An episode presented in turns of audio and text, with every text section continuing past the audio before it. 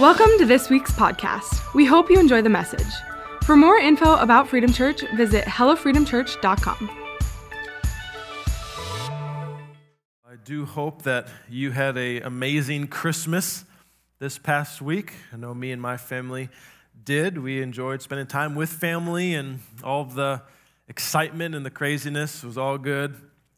And if you've been with us last couple weeks, we've been in a, a Christmas series called Modern Day Manger. And today we'll wrap up that series, and Pastor Nathan will kick off a new one in the new year next week, next year. And he, Pastor Nathan is actually in Crookston this morning with Pastor Joel, and Pastor Joel is preaching there live. So now you're really, you're really considering what service you want to be at now. Well, Crookston doesn't start till 10 o'clock, so you actually have some time if you want to make it over there to hear Pastor Joel. uh, but it's good to be with you. My name is Jared, one of the pastors here at Freedom Church. And like I said, we're wrapping up this, this series. And as I, you know, I, I, like to be reflective. You know, New Year's Eve today, and it's a great opportunity to reflect on the year that we just did, and obviously to look forward to the new year. A lot of people do New Year's resolutions. And, you know, I don't, you don't have to necessarily wait for New Year's to make a resolution. Uh, but if you haven't, it's, it's, it's a good time to maybe examine and to think through some things. And but as I look back on this year and you know as I look forward to the, the year to come, you know, it always strikes me how much how many things in life are out of our control. Right?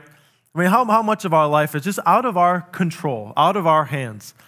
And I was just reminded of that this morning at like 2 o'clock a.m. when uh, a car across the street, the car alarm went off just realizing how much is out of my control. And for the whole hour and a half that it was going off and on, just was ever more reminded inside or outside of the house. But there are things that are out of our control. And as I was thinking about the Christmas story and different, just the different things that happened in the Christmas story, you know, I was just really wrestling maybe with how much seemed like uh, just happened to the people. You know, I like, I like to think the year ahead and like, you know, what, what, can, what can I do to maybe to see some of the things that happen in the Bible? But I mean, what are you going to do to, ha- to, to make sure an angel appears to you this year? You know, Mary and Joseph had angels appear to them. You know, or what are you going to do to, to make sure you see a, a bright northern star this year hovering over where you need to be like the wise men? You know, just all sorts of things. Even the shepherds, angelic visitations. You know, I just think so much of so much of the stuff that happened was kind of out of their control. It was something that just God did. And I was kind of wrestling with that this week. Like, man, what do I what do I bring to the people? You know, if, if an angel shows up to you, then come talk to me. Then, then we'll see what to do. But how do you get something like that to happen? And obviously, we, we can't because a lot of it's on, on God's terms. But I was thinking more about those stories, and I was thinking, you know, there, God was showing me there are some things that, that they did. There are some things that are in our control. You know, life is a mixture of things that we do control and things that we can't control. And they're very unique things, very different things. But when we experience life, it's really hard to find the border. It's really kind of hard to find as you experience life when our control starts and when it ends. It all kind of mushes together, doesn't it? It's kind of like making bread which I have zero experience in. But I live with someone, my wife, who does make bread. and bread is, bread is a mixture of mainly two things flour and water. You know, there's yeast and salt in there that have an important role, but the main, you know, volume of ingredients is, is flour and water. And on their own, they're very unique things. I mean, you're not going to mistake flour for water. You know, and no one really eats flour by itself. No one puts peanut butter on water. but when you put them together and you do what you need to do to make bread, you take a bite of bread, you don't really know where the flour started or where the water ended. It just all kind of comes together in something that's edible, something you can eat. And I think life is kind of like that. There's what God does and there's what we do. And they're very different. They're very unique. Separately, they're, you can tell them apart. But when you experience life, it's like you don't know where your control starts and where it ends. As we experience life, it's like that bite of bread, that they just come together. But the truth remains that if the, if the product you're experiencing isn't good, maybe to change a little bit of things. Maybe add more water in your life. maybe more trust, more dependence on what God is doing. Or maybe add a little less water, meaning maybe there's some things that God has put in your court to do that you haven't done yet. And the Christmas story, all these different characters, is a mixture of what God was doing and then what the people did to see what God was doing come to pass. They were stewarding what God was doing, what God had started.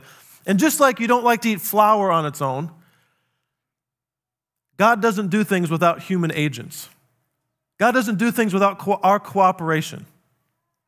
And just like water by itself, I suppose this is where the analogy breaks down because you actually do drink water by itself. but if we leave the analogy for a moment, what we do on our own doesn't amount to anything. It doesn't amount to anything. It doesn't sustain anything. And that's where we need to give our plans over to the Lord. And so today, as we look forward to the new year, as we talk about this Christmas story, we're just going to talk about just the things that God does, but also the things that, that we do that can really help us move forward toward the Lord. And so if you have a Bible, we're going to start in Romans actually. So you can pull that out, Romans chapter 8.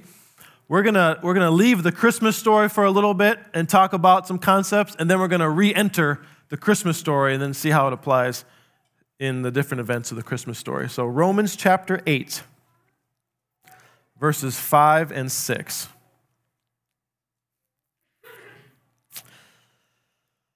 Pretty straightforward verses, but I think it really applies to what we're talking about today. It'll be on your screen as well.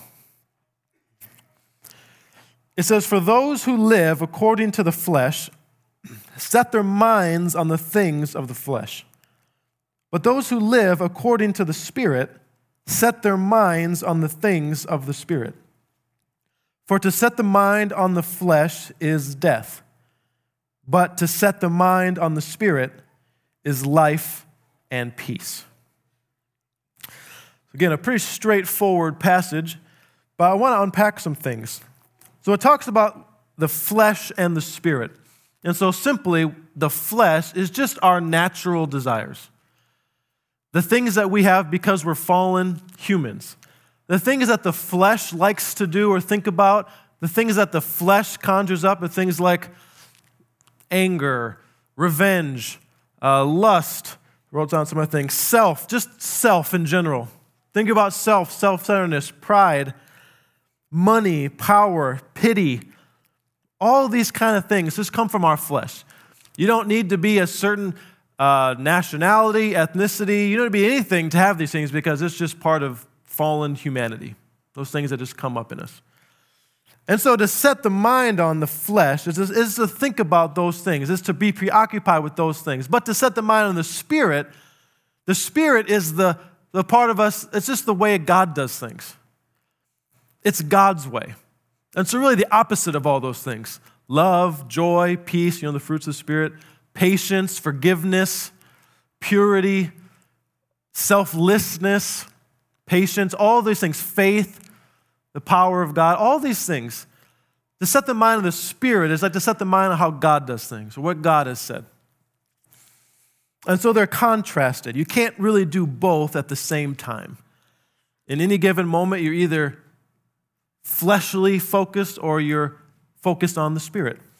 And when it says to set your mind on the flesh or set your mind on the Spirit, to set your mind on something is like to pursue something or to focus on it or to be preoccupied with it. Sometimes we are unintentionally setting our minds on things. We don't even know what we're setting our minds on, but the reality is what we focus on, what we pursue, is really what we're setting our mind on it. I might give you a multiple choice test to say, you know, what's, what's better to set your mind on, the flesh or the spirit? I bet we all would say spirit. But just because we know that's the right answer doesn't mean that when we leave these doors, that's what we set our mind on. Doesn't mean that's what we actually do. You know, any given situation can determine what we are setting our mind, on, what we're pursuing or focusing in on. And I love because these two passages, it's pretty straightforward. Set your mind on the flesh, verse 6 says, is death. But to set the mind or to pursue to focus on the Spirit or on God is life and peace. It seems pretty straightforward, but it also leaves out a lot. Like, when?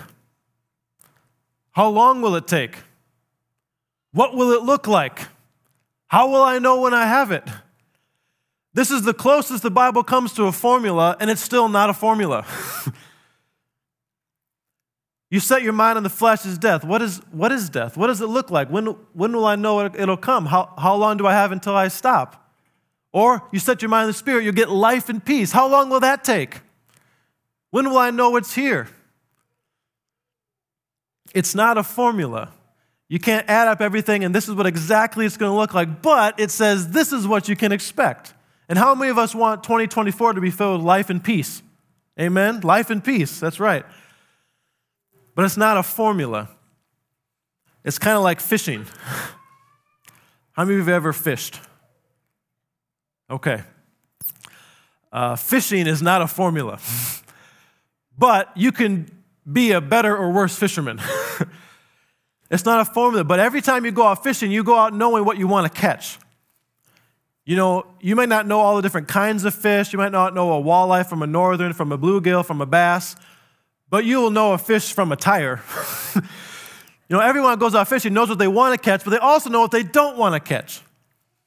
And so when you go out fishing, you need to have a lot of things ready. You know, there are certain lures you can get to, to attract a certain type of fish that you want, certain kinds of bait, certain kinds of rods and reels, certain kinds of boats, certain kinds of vests, certain kinds of time of day. There's a lot of factors.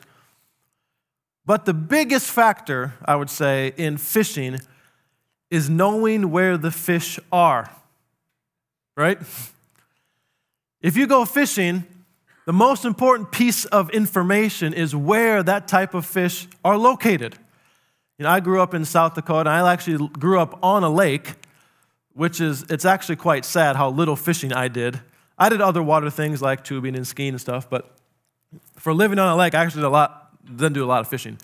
But you know, around those parts, the big talk in the summers was, you know, where the fish are, where are the honey holes, where are the hot spots, where all these fish are gathered and what lakes. There's a lot of different lakes to choose from. So when people would gather at the, even our family owned a steakhouse growing up, when people would gather at the steakhouse or at the bait shops or the gas stations, they'd all talk, you know, where are you catching the fish? Where are you catching the fish? I caught some fish over here. Northerns are really biting over here. The walleyes are over here. And then you try to find where the fish are. Because you could have everything right, but if you don't fish in the right spot, you're not going to catch anything. And actually, some of the best fishermen actually, they, they actually lie. They don't tell you where the fish are. No fisherman's gonna tell you where they're catching fish. But anyway, because if you don't fish in the right spot, you're not gonna catch what you wanna catch. And even though you can do all these things, it's still not a formula. Because how many of you have gone fishing and, and just felt a tug and felt something on the line and reeled in seaweed? I've done that more times than I can count. If you want to catch seaweed, go where the seaweed's growing. if you want to catch fish, go where the fish are.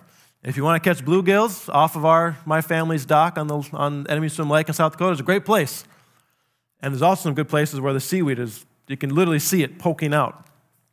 And the same is true with our walk. I mean, where are you fishing? I mean, you can do all other things right. You can have the right translation of the Bible. Not that I think there's like one super right one. You can go to the right denomination. You can do all these things. You can talk the talk. But at the end of the day, are you fishing where life and peace is? the end of the day, are you fishing where God is? Or are you fishing, are you setting your mind on the weeds? And let me tell you a great tip to how to know. What have you reeled in? What have you reeled in? What is in your life? You might not know where God is, and all these things, but let me ask you, what is actually in your hand? Are you fishing where life and peace is, or are you fishing where the weeds are, where the flesh is? And just like you don't really know what you're going to reel in when you cast, it's not a formula, but you can know generally where you're fishing at and where you're not. And the point of today's message is for us in 2024, and really every day, every year, to position ourselves where God is is to position ourselves where Jesus Christ is. Is he there or is he not? Is he in that thought or is he not? Is he in that plan or is he not? Is he in that thing or is he not? And our job today is, again, not to figure out every jot and tittle, everything that, every detail, but just so where are we fishing? Where are we setting our mind? And so I'd like to return to some of these Christmas stories and to see how different groups of people positioned themselves to be where Jesus was and how they looked very different. And so we're going to start with the, the wise men, or called the magi. Typically, in nativity sets, there's three wise men, but that doesn't necessarily the case. There could be more than three. We're not really told how many. And the magi were really, really, really, really important, powerful, influential, wealthy people. And so we see them, if you want to turn to Matthew, the first book of the New Testament, we'll see a little bit of their description. In Matthew chapter 2, verses 1 and 2. It says, Now after Jesus was born in Bethlehem of Judea in the days of Herod the king, behold, wise men, or magi, from the east, remember that, came to Jerusalem, saying, Where is he who has been born king of the Jews? For we saw his star when it rose and have come to worship him.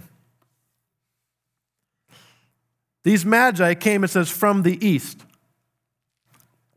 Now, there's different you know, scholarly debates on where this from, maybe Babylon or Persia. But my point is, they weren't from Jerusalem. They weren't from Israel. And so, estimates of how long it took them to travel, anyway, from 40 days even up to a year or more.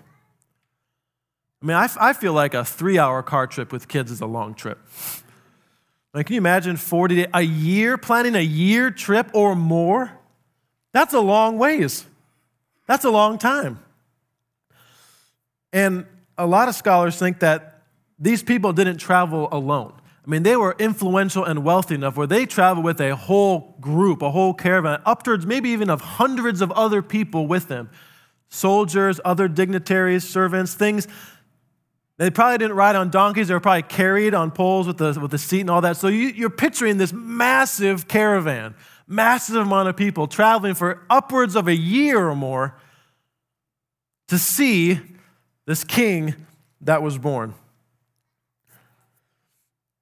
And so you can't control when the stars shine brightly, can you? You can't control when the star rises. There are things that God can control in your life just like for the Magi. They couldn't control the stars and what they did, but they could control if they were going to follow it or not. And I want to tell you something there's a lot of things in our life that when God illuminates or reveals, we know it's a long journey. There are some things that God reveals, and we know it's going to take a long time to get there. So, to position ourselves where Jesus is in some areas of our life, when God starts knocking on the door of our heart, we know I got to be in this for the long haul. And I think that's what the Magi faced. There's different talk on how they knew the star was important. You know, Daniel could have been a part of that. Regardless of how they knew it was important, they had to face okay, are we packing a lunch or are we bringing the whole fridge? And I think they had, they had to really decide are we in this? Do we really believe this?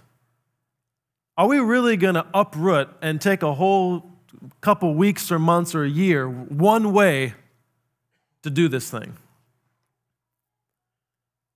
And they did. I'm sure it wasn't easy. I'm sure it was hard. I'm sure it was sweaty and hot, full of sand. Know, that's gross. That's just a gross combination. You're sweaty, sand. But they did. And I think if we get really specific, let the Lord knock on something in your life that you know is a long way from Jesus. This is a long way from God. And maybe in 2024, God wants you to begin a journey that He knows will take you a long time. Maybe it's in the area of, of forgiveness. Maybe it's just in the area of general hopefulness. Maybe it's in the area of purity. Maybe it's in the area of your marriage or your kids. Maybe there's something in life that God knows you're a long way from. But you know what? Just like the Magi were a long ways away, I believe that God has given you everything you need for the journey. He, he won't start you on a journey only to leave you halfway. out of provision. And you know, when the Magi got to Jesus, they gave him some of the best gifts. And rather than feeling shame that there's areas of our life that's a long way from Jesus, how about we think when we get to Jesus, man, I think that's some of the best gifts you can give God. You say, God, I'm, gonna, I'm just gonna, no matter what it takes, I'm gonna, I'm gonna work on this area of my life. And I'm gonna get there. You know, I believe that blesses God. Other areas, I think of the areas of recovery. Maybe there's addictions in your life. You say, you know what? That's a long way from God, and I don't know how to get there. Maybe it won't take weeks or months. You know, we have a great ministry here at Freedom Church called Celebrate Recovery that meets every Tuesday night at 6:30. And if you're in that place, you say, I just need support, I need community, man, I would really encourage you to check them out. They give out medallions for like a month of sobriety, two months, three, every month, a year. I mean, they're in it for the long haul. And I just think if you're in that place, Celebrate Recovery is a great option for you. But whatever you're going through in life, let's take a hint from the wise men not to travel alone. Let's bring somebody in that journey. Say, I want to position myself for life and peace, and where life and peace is, is where Jesus is. That's where life and peace is for me. And I say, be bold, step out, bring some people with you, and say, I'm going to make a long journey for Jesus. Let's look at another. Oh, wait, I wanted to read verses 10 through 12 on that as well.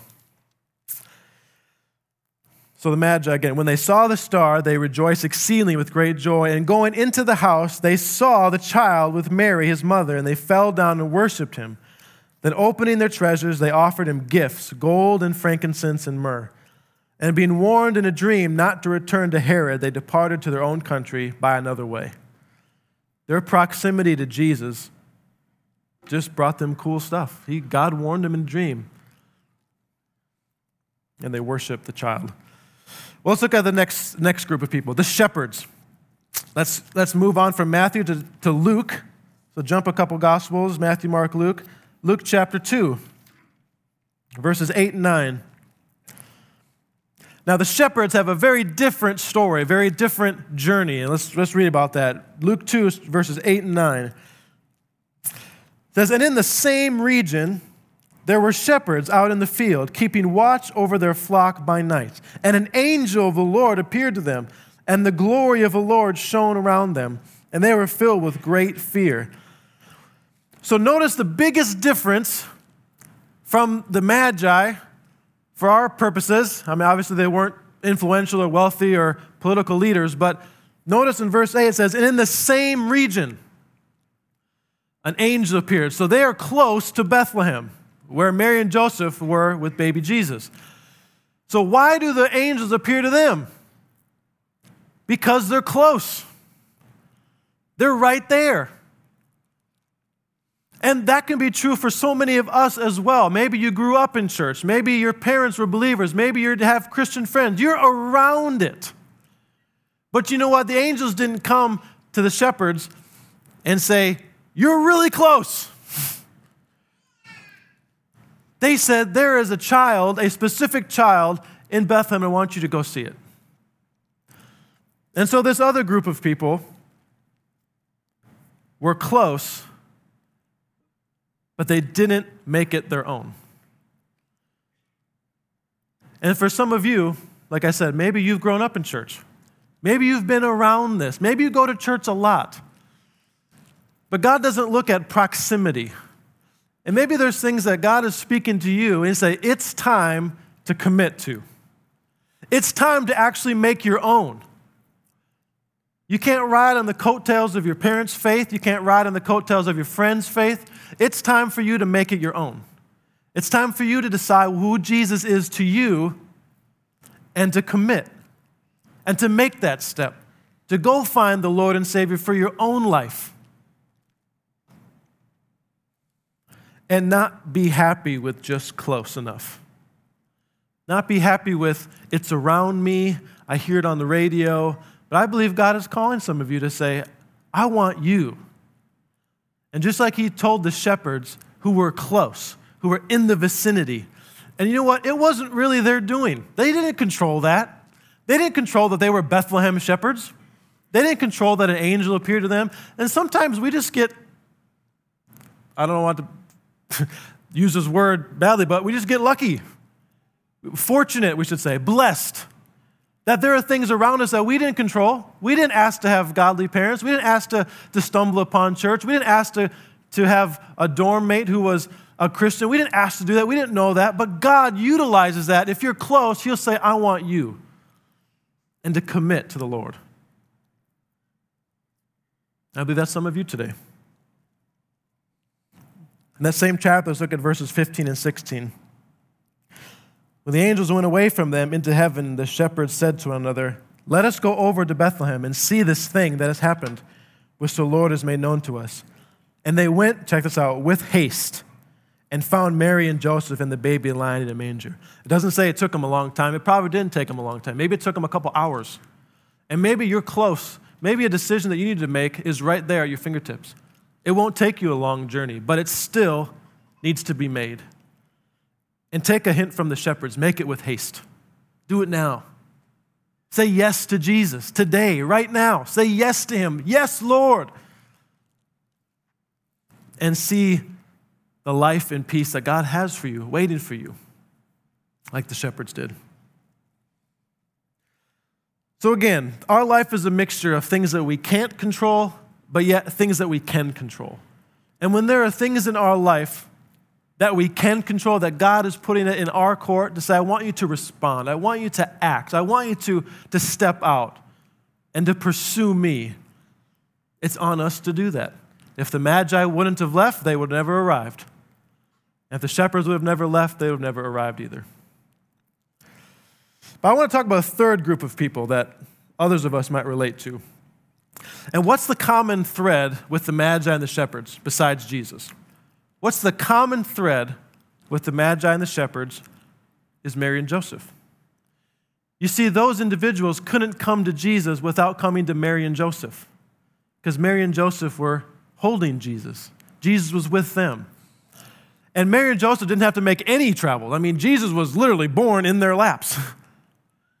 but this group of people, God uses to connect other people with Jesus.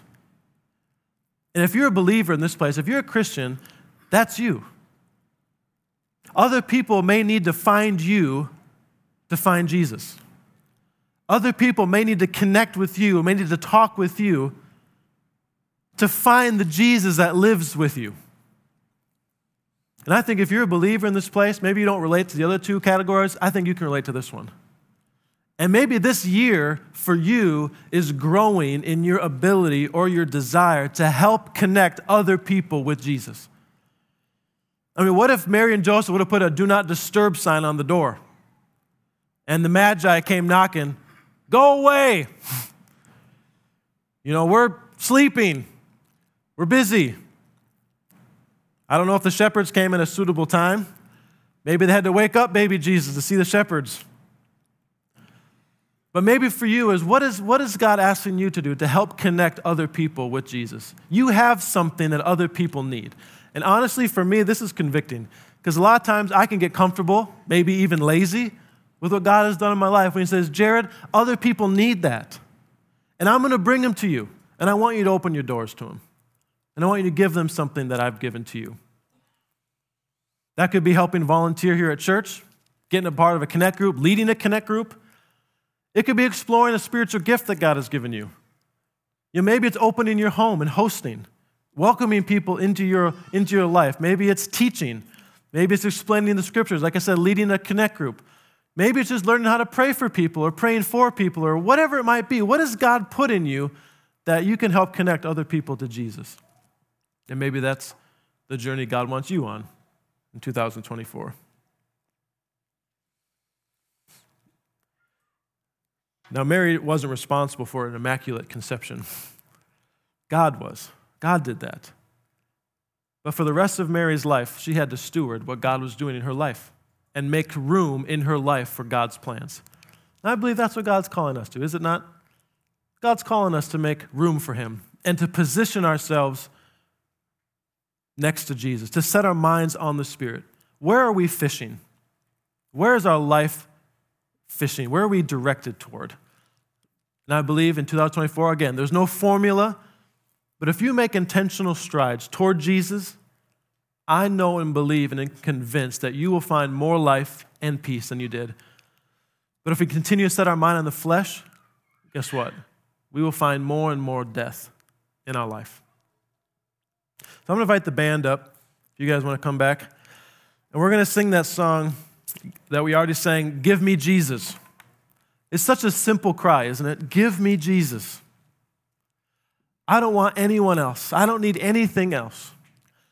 And as the band leads us in this song, I just really encourage you. If you if you if your heart is bubbling up with worship, then sing. Sing this song with conviction. But if God is knocking on your heart and you just got to wrestle with him, wrestle with him during the song until your heart gets to a place where you can say yes. Yes, God. I'll step out. Don't just sing words or, or do actions without having a heart that's actually receptive to the Lord. So why don't we why don't we bow our heads and close our eyes as we head into this closing song? And I would just love to give an opportunity this morning for anybody that's really feeling like I've been around church. I've been around it like the shepherds but you know, I don't think I've ever really made it my own. And today I want to make it my own. Today I want to make Jesus my own. And if that's you, with every head bowed, every eye closed, I just want to give you an opportunity to respond, to say, Yes, God, I hear that. And I want to make that journey to you. So you just want to raise your hand and say, That's me. I just want to make my life for the Lord. Amen. Amen.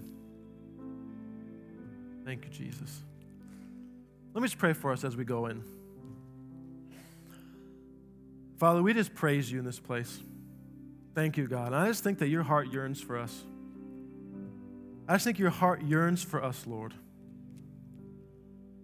And Lord, your word cuts to the very depths of us.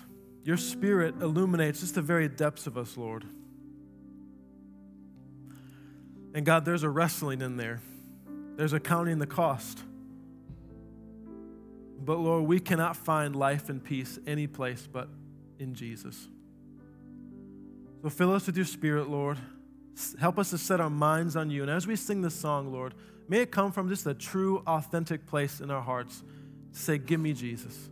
Give me Jesus. Whether I'm a year away, give me Jesus. Whether I'm right there, I need to, but I still need to leave, give me Jesus. We give it all to you, Lord. Thank you. In Jesus' name. Amen. Thanks for listening to this week's message. To stay connected with us, visit us on our website or check us out on Facebook and Instagram at Hello Freedom Church. Have a great week.